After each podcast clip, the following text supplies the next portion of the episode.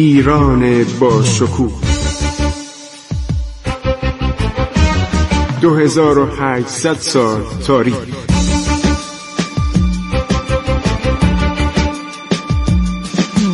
عبور از تاریخ.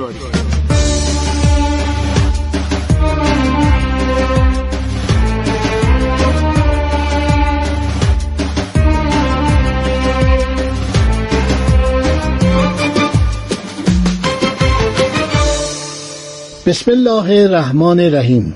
به نام پروردگار بزرگ. من خسرو معتزد هستم، در برنامه عبور از تاریخ با شما صحبت می کنم.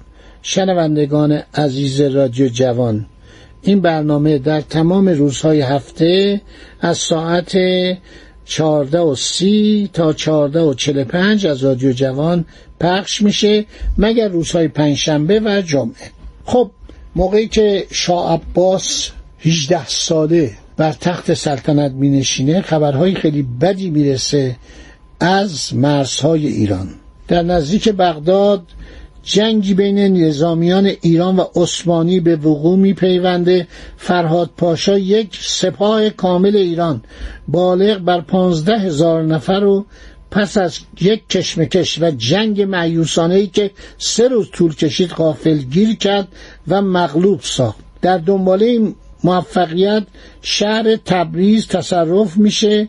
ترکان ولایات غربی ایران را که شامل قسمت بزرگی از عراق، عجم، لرستان و خوزستان بود ضمیمه خاک خود کردند. در سال نهصد و نود و شش هزار و پانصد و هشتاد و هشت میلادی فرهاد پاشا نیروهای خود را به نیروی حاکم شیروان ملحق کرد و به قراباغ حمله برد و گنجه را متصرف شد و به عجله حصاری در اطراف شهر کشید و یک عده سه هزار نفری را در آنجا به عنوان پادگان گذاشت و بدین طریق شهر را مستحکم کرد. موقعیت شاه عباس به واسطه تجاوزات و تهاجمات ازبک‌ها در نهایت درجه ضعف بود.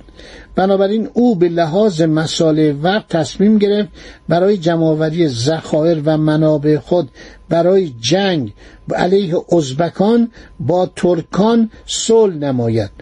پس از مذاکرات طولانی که به سرپرستی حیدر میرزا فرزند حمزه میرزا به عمل آمد، پیمان صلحی در سال نهصد و نود و هشت هجری هزار و پانصد و نود میلادی منعقد شد و مطابق آن شهر تبریز و شیروان و بنادر آن واقع در بحر خزر و گرجستان و لرستان به ترک ها واگذار شد.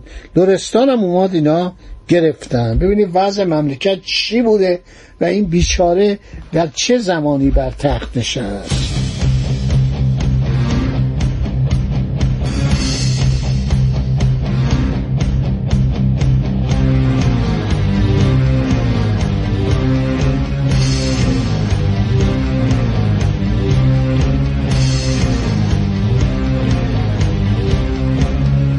خب حالا کی همه کار است؟ وکیل السلطنه آقای مرشد قلی خان هر شود که یک مدتی در دولت خانه زندگی کرد، در دربار، بعد رفت در خانه عمه مقتول شاه، همین پریخان خانوم دختر شاه طهماسب منزل کرد. وزیران، رجال، سران لشکری و کشوری همه گوش به فرمان ایشان بودن. ایشون دستور میده و هیچ کس اجازه دخالت نداره.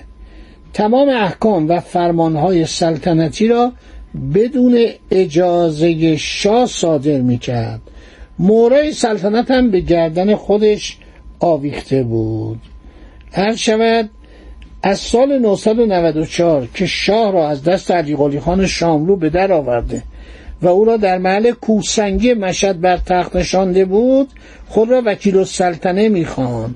مهر خودش را زیر فرمان ارشد سلطنتی هم میزد. خیلی خودشو همه کاره میدونست. یعنی من همه کارم، من وکیل السلطنه هستم. خب این پسر جوان که کاره ای نیست.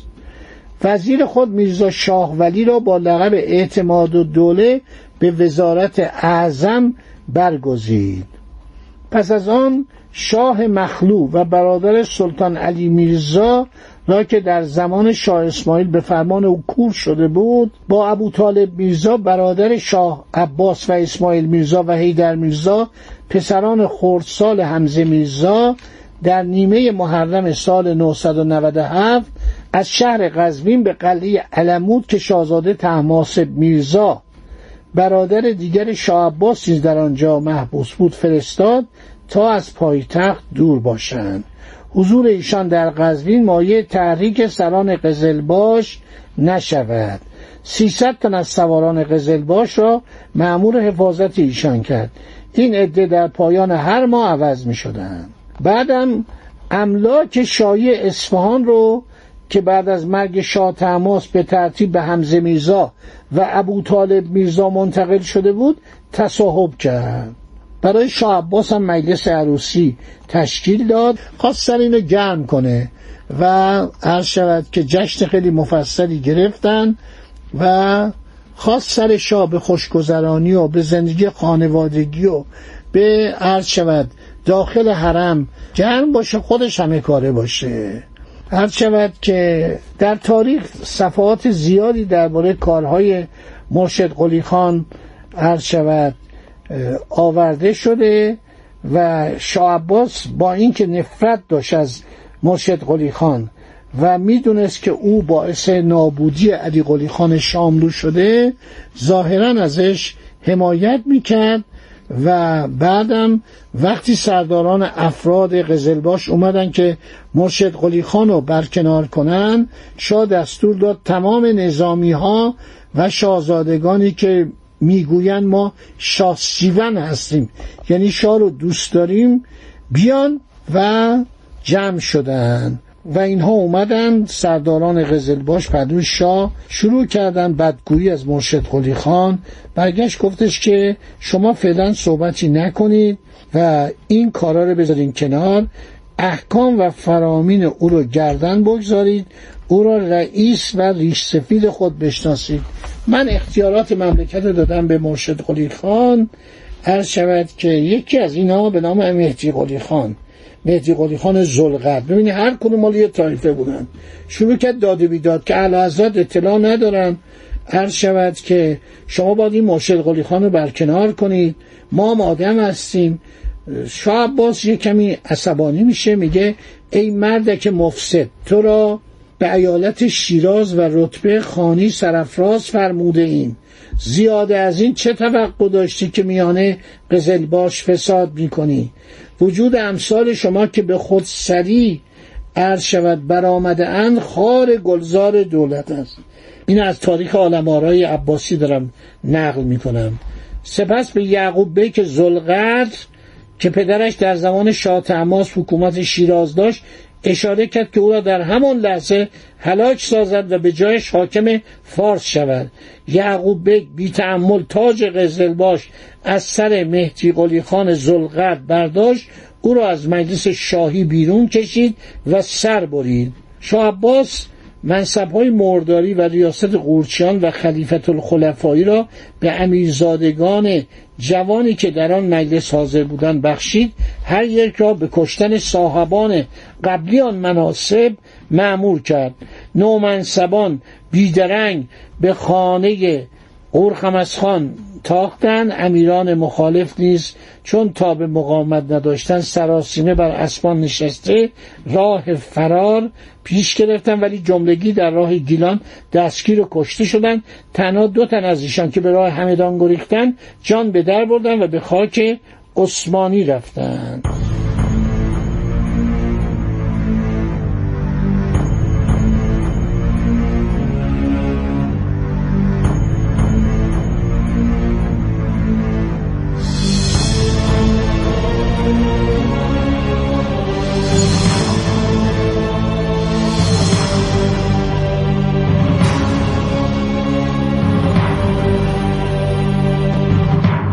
بعد از این نوبت خود مرشد قلی خان، چون عرض کردیم که شاه عباس دایش خانی خان خانوم مادر علی قلی خان عرشوت شاملو بود و یک سال و نیم نداشت بیشتر که از مادر پدر دور افتاده بود.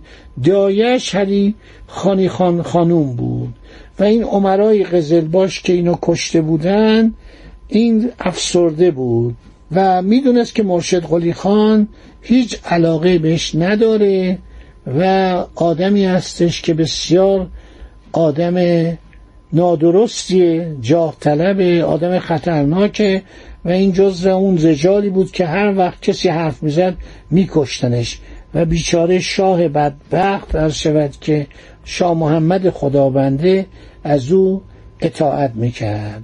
علی قلی خان شاملو در قلعه هرات گرفتار ازبکان شد که حالا ازبکانم میگم که عبدالله دوم سلطنت ازبک و به منتها درجه ارشد که بست و قدرت خود رساند. این شخص که با شاه عباس معاصر بود مرزهای امپراتوری خود را از هر طرف توسعه میداد. در مشرق فرغانه، کاشغر، ختن و در جنوب بلخ، تخارستان و بدخشان از ولایات سرحدی او شدند. در طرف مغرب استراباد را به طور غافلگیری تصرف نمود. شاهزاده حاکم گیلان را که با سلطان عثمانی متفق بود به کلی از کشورش بیرون راند. در زمان شاه عباس نیز بر هرات پس از نه ماه محاصره دست یافتند و شاه عباس را مورد عرض شود که تهدید قرار دادند. شهر مقدس مشهد نیز بعداً به محاصره درآمد. شاه جوان برای نجات آنجا حرکت کرد ولی ناخوشی وی باعث تأخیر شد. در نتیجه شهر به تصرف ازبکان درآمد. شهرهای دیگر خراسان از جمله نیشابور، سبزوار، اصفراین، تون و طبس همگی دچار سرنوشت مشابه مشهد شدند. دارم از نقل میکنم از تاریخ ساکس. جنرال سر پرسی ساکس تاریخ بسیار مهم ایران رو در دو جلد نوشته تا آنکه در سال هزار و شش هجری هزار و پانصد و نود و هفت شاه عباس بر این دشمن حیله‌گر و مکار پیروزی بزرگی در حوالی هرات حاصل کرد و پس از آن تا چندین سال حملات سالانه ازبکان قطع و موقوف شد. خب تا اینجا رو داشته باشید. انشالله در برنامه بعد باقیشو خواهم گفت که چه اتفاقی افتاد. ببینید تاریخ ایران چقدر عجیب و شگفت انگیزه. تازه ما داریم دوران آغاز فراز ایران رو میگیم و این ببینید چقدر واقعا شگفت انگیزه و حیرت انگیزه. خدا نگهدار شما تا برنامه بعد. وطنم ای شکوه پابرجا، در دل التهاب دوران کشور روزهای دشوار، زخمی سربلند بحرانها، ایستادی به جنگ رو در رو، خنجر از پشت میزند دشمن، گویی از ما و در نهان بر ما، وطنم پشت حیله را بشکن، وطنم ای شکوه پابرجا.